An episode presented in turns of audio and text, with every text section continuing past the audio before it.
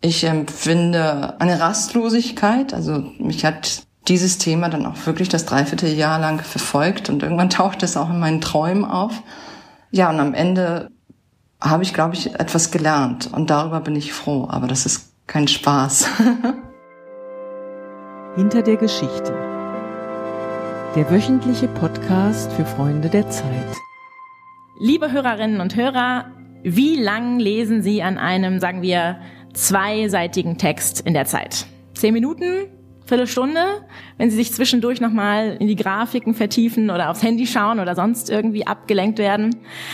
Wir Journalistinnen und Journalisten sitzen manchmal Monate daran, ein ausführliches Stück zu recherchieren. Sowas nennen wir dann Langzeitrecherche oder Langzeitreportage. Und wie man die angeht, darüber wollen wir heute in dieser Folge sprechen, hier bei unserem Podcast Hinter der Geschichte. Woche für Woche stellen wir hier Beiträge aus der Zeit vor und sprechen mit dem Autor oder der Autorin darüber, was besonders an der Recherche war. Ich bin Sarah Schaschek und Redakteurin beim Kindermagazin Zeit Leo und ich skype jetzt gerade mit Alice Botha, meiner Kollegin. Ton funktioniert hoffentlich. Hallo Alice. Hallo. Wir haben uns also hier auf Skype verabredet, um die Folge aufzunehmen, weil Alice die Korrespondentin der Zeit in Ost- und Mitteleuropa und in Russland ist.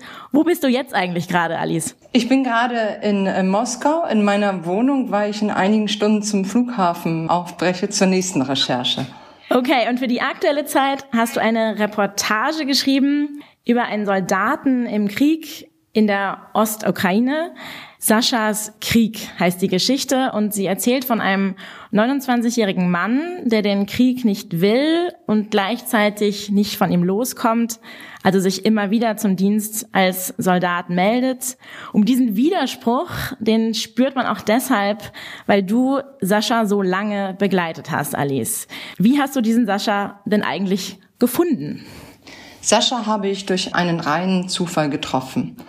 Ursprünglich war die Recherche ein bisschen anders angedacht. Ich wollte etwas über die Toten machen, also ihre Geschichten erzählen, die auf Friedhöfen überall in der Ukraine in den letzten Jahren zu Grabe getragen worden sind, weil sie als Soldaten oder als Helfer in diesem Krieg in der Ostukraine ihr Leben ließen. Und bei einer dieser Feierlichkeiten, das ist direkt nach Ostern, da gedenkt man der Toten, gab es also diese, diese große Ansammlung an den Friedhof in der Stadt Tschernihiv. Und ich kannte die Familie, die Verbliebenen schon von den Männern, die da begraben liegen. Dort sind es tatsächlich nur Männer, aber es kämpfen natürlich auch Frauen. Und lief von Grab zu Grab und hörte mir die Geschichten an und jeder lud mich natürlich ein, etwas zu essen, etwas zu trinken. Und ich war, um ehrlich zu sein, ziemlich überfordert. Und an dem Grab von Jenja traf ich dann zufällig auf Sascha. Und Sascha fiel mir auf, weil er ein sehr fröhliches Gesicht einerseits hatte und sehr, sehr überdreht war. Also er begrüßte mich so, ja, überschwänglich und angetrunken und ich merkte, mit dem ist irgendwas. Und seine Frau war dabei, Darina, und wir unterhielten uns und ich unterhielt mich auch mit der Familie von diesem Jenja, also dem Freund von Sascha, der gefallen war. Und dann erst begriff ich auf einmal, dass das ein Soldat ist. Äh, Sascha hat im Krieg seinen Freund Jenja verloren und deshalb ist er hier und deshalb ist er auch an diesem Tag betrunken. Und ich habe es mir zu einer Angewohnheit gemacht, von jeder Person, der ich spreche, gerade wenn ich noch nicht weiß, wie sich eine Recherche entwickelt, die Nummer aufzuschreiben. Und nach zwei Tagen rief ich Darina, Saschas Frau, an und sagte, ich würde sie gern treffen und mit ihnen sprechen. So kam das dann. Im Text, zitiere jetzt mal, steht, seit der Begegnung Anfang Mai, von der du gerade erzählt hast, werden wir wieder und wieder Sascha und Darina treffen, werden in ihrer Heimatstadt nahe Tschernobyl über den Krieg reden, werden Genehmigungen beim Verteidigungsministerium beantragen, Kasernen besuchen, zur Front aufbrechen. Ab wann war dir klar, den Sascha begleite ich jetzt länger? Das war nach dem ersten Treffen außerhalb des Friedhofs klar. Das war das zweite Gespräch. Wir trafen uns in einem Café in Tschernigiv und die beiden erzählten ein bisschen. Und ich fand sie als Paar sehr eindrücklich. Ich fand Darina, die Ehefrau, sehr, sehr eindrücklich. Und ich fand ihre Offenheit sehr, sehr eindrücklich und ihr Grad an Reflexion.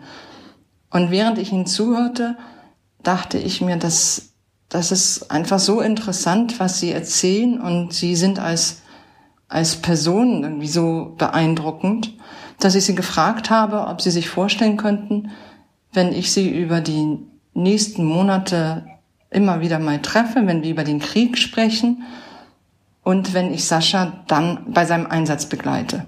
Das war klar, dass Sascha irgendwann wieder in, na, das nennt sich halt eben ATO, also Antiterroroperation, das ganze Gebiet nennt sich dann eben ATO, dass Sascha also irgendwann in diese ATO müsste. Und ich dachte mir, vielleicht könnte ich dann mit dabei sein. Und sie waren da recht aufgeschlossen. Und wenn du, ich weiß nicht, kannst du das noch mal so überschlagen, wie viele Stunden oder wie viele Tage du mit dem Paar oder auch mit ihnen einzeln verbracht hast insgesamt? Also mit dem Paar selbst, das äh, wir waren bestimmt zusammengenommen fünf, sechs Tage mal zusammen. Sascha allein habe ich nur an der Front getroffen und mit der Darina hielt ich äh, regelmäßig Kontakt, auch über Facebook und irgendwann haben wir uns auch über andere Sachen ausgetauscht. Sie versucht gerade Englisch zu lernen und manchmal haben wir uns dann auf Englisch hin und her geschrieben. Aber das Bemerkenswerte hier war, dass eigentlich zwischendurch alles äh, gar nicht so aussah, als würde die Idee, die ich dann entwickelt habe, klappen. Denn Sascha war in einer Einheit, die nicht direkt an der Front ist und die Journalisten nicht zulässt. Und ich dachte mir, wir versuchen das mal trotzdem mit der Genehmigung und wer weiß, vielleicht klappt es ja. Aber es sah total schlecht aus. Die lassen da keine Journalisten zu. Es hatte nicht die Möglichkeit gegeben, ihn zu besuchen. Das heißt, es klingt so ein bisschen, als ob die Geschichte eigentlich erst nach und nach Form angenommen hat und auch so eine, so eine, wie, wie, wie bist du in der Zeit? Ja, absolut. Das ist, glaube ich, äh, wenn man so einen Artikel liest, dann hat man manchmal den Eindruck so, wow, da wusste jemand von der ersten Minute an, was los ist. Und ich glaube, so wird bei der Zeit auch nicht gearbeitet. Man hat tatsächlich, oder ich habe eine, eine sehr, sehr große Offenheit, eine große Möglichkeit, auch die Richtung zu ändern oder zwischendurch zu sagen, das wird ein Essay, auch das hatte ich überlegt. Für mich ist dieses Thema Krieg in der Ostukraine eins, das mich seit Jahren begleitet. Seit 2014 berichte ich auch über diesen Krieg und sehe, wie er sich verändert, wie er ruhiger wird, aber nie ganz verschwindet. Und im Prinzip war bis zum Schluss nicht ganz klar, wie wird dieser Text aussehen. Wird es eine Reportage sein? Wird es nur um Sascha gehen oder nicht? Und erst im September erfuhr ich dann, dass er sich ziemlich überstürzt für eine andere Einheit angemeldet hat und er erstens direkt an der Front dienen wird, was seine Frau nicht wusste, und zweitens es sehr viel einfacher sein wird, die Genehmigung zu bekommen, um ihn dort aufzusuchen. Es klingt, als ob dann fast durch einen Zufall doch diese Geschichte zustande kommt. Ähm, das ist ja eine Begegnung, die immer wieder stattfindet. Natürlich auch mit so einem journalistischen Hintergedanken oder Idee von dir im Hinterkopf. Wie warst du mit ihm im Gespräch, dass das überhaupt eine Geschichte wird? Hätte ja auch, hätte es auch sein können, dass, dass er vielleicht am Ende gar nicht als Person vorkommt, sondern eben auch, ja, als sozusagen eine Begegnung von vielen. Also wie hast du das mit ihm besprochen, dass du sozusagen so präsent in seinem Leben bist? Am Anfang wussten wir das, glaube ich, beide nicht. Ich hatte gedacht, dass das eine Begegnung von mehreren sein wird. Ich hatte Kontakt mit den Angehörigen der, der gefallenen Soldaten, mit denen sehr, sehr viele Stunden gesprochen. Und der erste Text war ein Konvolut von dem, dem Umfang eines Buches. Man hat bei der Zeit viel Platz, aber so viel Platz dann doch nicht. Und ich merkte, dass äh, die Leute, die den Text lasen und mit der Materie nicht vertraut waren, dass die nicht mitkamen. Die verstanden auch nicht ganz, was mein Punkt ist. Und dann schmiss ich dieses Konvolut weg und fing nochmal nach Gesprächen mit Kollegen und Kolleginnen an, komplett neu zu schreiben. Und da wurde klar, dass Sascha als Figur klarer heraustritt und dass es sehr stark um ihn gehen würde. Ich bin mir nicht sicher, ob Sascha und Darina wussten, dass es letztendlich vor allem um sie gehen wird. Ich habe ihnen immer wieder gesagt, was meine Idee ist und dass es viel um sie gehen wird. Ich habe sie am Ende auch immer wieder, also als ich meinen Faktencheck gemacht habe, die Station abgefragt, wo er war. Also ich glaube schon, dass sie, dass sie das geahnt haben. Und trotzdem war ich selbst am Ende in der letzten Woche, als ich den Text schrieb, überrascht, wie sehr sich mein eigentliches Vorhaben verändert hatte. Was macht dir am meisten Spaß daran, so zu arbeiten? Also vielleicht eben noch gar nicht so fokussiert und getrieben von diesem Gedanken, aus dem muss ich jetzt irgendwie besonders eine Geschichte rauskriegen, sondern das auch erstmal laufen zu lassen. Was macht am meisten Spaß? Also ich glaube, das Wort Spaß würde mir gar nicht einfallen. Es ist eine große Freude und das Gefühl, ein großes Privileg zu haben, dass ich erstens Umstände habe, in denen ich mir wirklich Zeit lassen kann, dass ich einen Fokus korrigieren kann, dass ich etwas neu denken kann, dass ich auch sagen kann, es funktioniert nicht, ich muss noch mal hin und noch mal hin. Das sind ja immense Summen, die im Spiel sind. Und die Redaktion macht es aber möglich und übt auch tatsächlich keinen Druck aus. Das ist darüber fühle ich eine große Freude. Und dass ich mich in ein Thema so eingraben kann, in einen fremden Kosmos auch eintauchen kann. Der Spaßfaktor ist für mich persönlich relativ gering. In diesen Monaten empfinde ich viel Druck, den ich mir selber mache, eine große Verantwortung den Personen gegenüber, mit denen ich spreche. Ich empfinde eine Rastlosigkeit, also mich hat dieses Thema dann auch wirklich das Dreivierteljahr lang verfolgt und irgendwann taucht es auch in meinen Träumen auf. Ja, und am Ende habe ich, glaube ich, etwas gelernt und darüber bin ich froh, aber das ist kein Spaß. ja, mit Spaß meinte ich sowas wie Freiheit und, und da hast du jetzt auch gesagt, es ist eine große Privileg, auch so umfassend recherchieren zu können. Genau, also wo kann man das noch? Wo geht es, dass man über Monate immer wieder dorthin fährt, Kosten produziert und eine sehr, sehr nette Redaktion hat, die sagt, lass dir Zeit, guck noch mal. Und trotzdem, das du eben angedeutet, könnte man am Ende eigentlich ein Buch drüber schreiben. Also jetzt sind es, das sprach ich ja schon an, zwei Seiten im Politikteil der Zeit geworden. Trotzdem noch eine große Geschichte, aber vieles musstest du auch rauslassen. Viele Begegnungen, viele Menschen, viele Gespräche.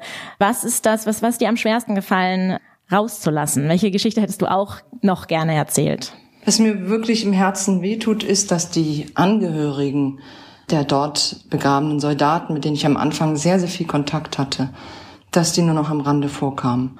Ich habe über ein Paar, die eine Organisation gegründet haben, nachdem sie ihren Sohn verloren haben, und dieser Organisation sind eben all diese Eltern von Czernigi vertreten, die ihre Söhne verloren haben. Und über dieses Paar habe ich einen kleinen Artikel geschrieben zum Jahreswechsel, aber angemessen an all den Stunden, denen ich die ich mit dem Paar und mit anderen verbracht habe, gemessen an all den Geschichten, die mir diese Eltern, meistens waren es Mütter, erzählt haben, mit mir geteilt haben, was für sie, glaube ich, zum einen immer erleichternd ist, aber auch sehr, sehr schmerzhaft. Dass diese Geschichten keinen Platz gefunden haben, äh, das tut mir wirklich weh. Und ich hoffe und glaube auch, dass ich das aber in irgendeiner Form noch anderweitig benutzen werde. Also, dass, dass diese Geschichten nicht vergessen werden. Hier ist auch immer sehr wenig, im Podcast auch immer sehr wenig Raum, sehr lange und ausführlich zu erzählen. Deshalb sind wir auch schon wieder am Ende. Ich habe trotzdem, du hast vom Anfang angedeutet, dass du jetzt eigentlich gerade schon wieder zur nächsten Recherche aufbrichst. Woran sitzt du gerade? Das jetzt ist einfach nur ein Konferenzbesuch, aber ich sitze an einer Recherche seit November, wobei die in Moskau sich abspielt. Insofern habe ich mal einen Termin hier, mal einen Termin da. Und ich glaube, ich kann noch nicht zu viel verraten, aber sie wird hoffentlich dann in den nächsten Wochen oder Monaten in Recht und Unrecht erscheinen. Lieber Alice, danke ganz herzlich für den Einblick. Dankeschön, Sarah. Das hat großen Spaß gemacht. Nachlesen kann man deine aktuelle Geschichte auf den Politikseiten diese Woche. Sie, liebe Hörerinnen und äh, Hörer, verabschiede ich an dieser Stelle auch. Das war die Geschichte hinter der Geschichte. Alle anderen Episoden von diesem Podcast finden Sie unter www.freunde.zeit.de. Ich bedanke mich fürs Zuhören und freue mich, wenn Sie nächste Woche wieder dabei sind.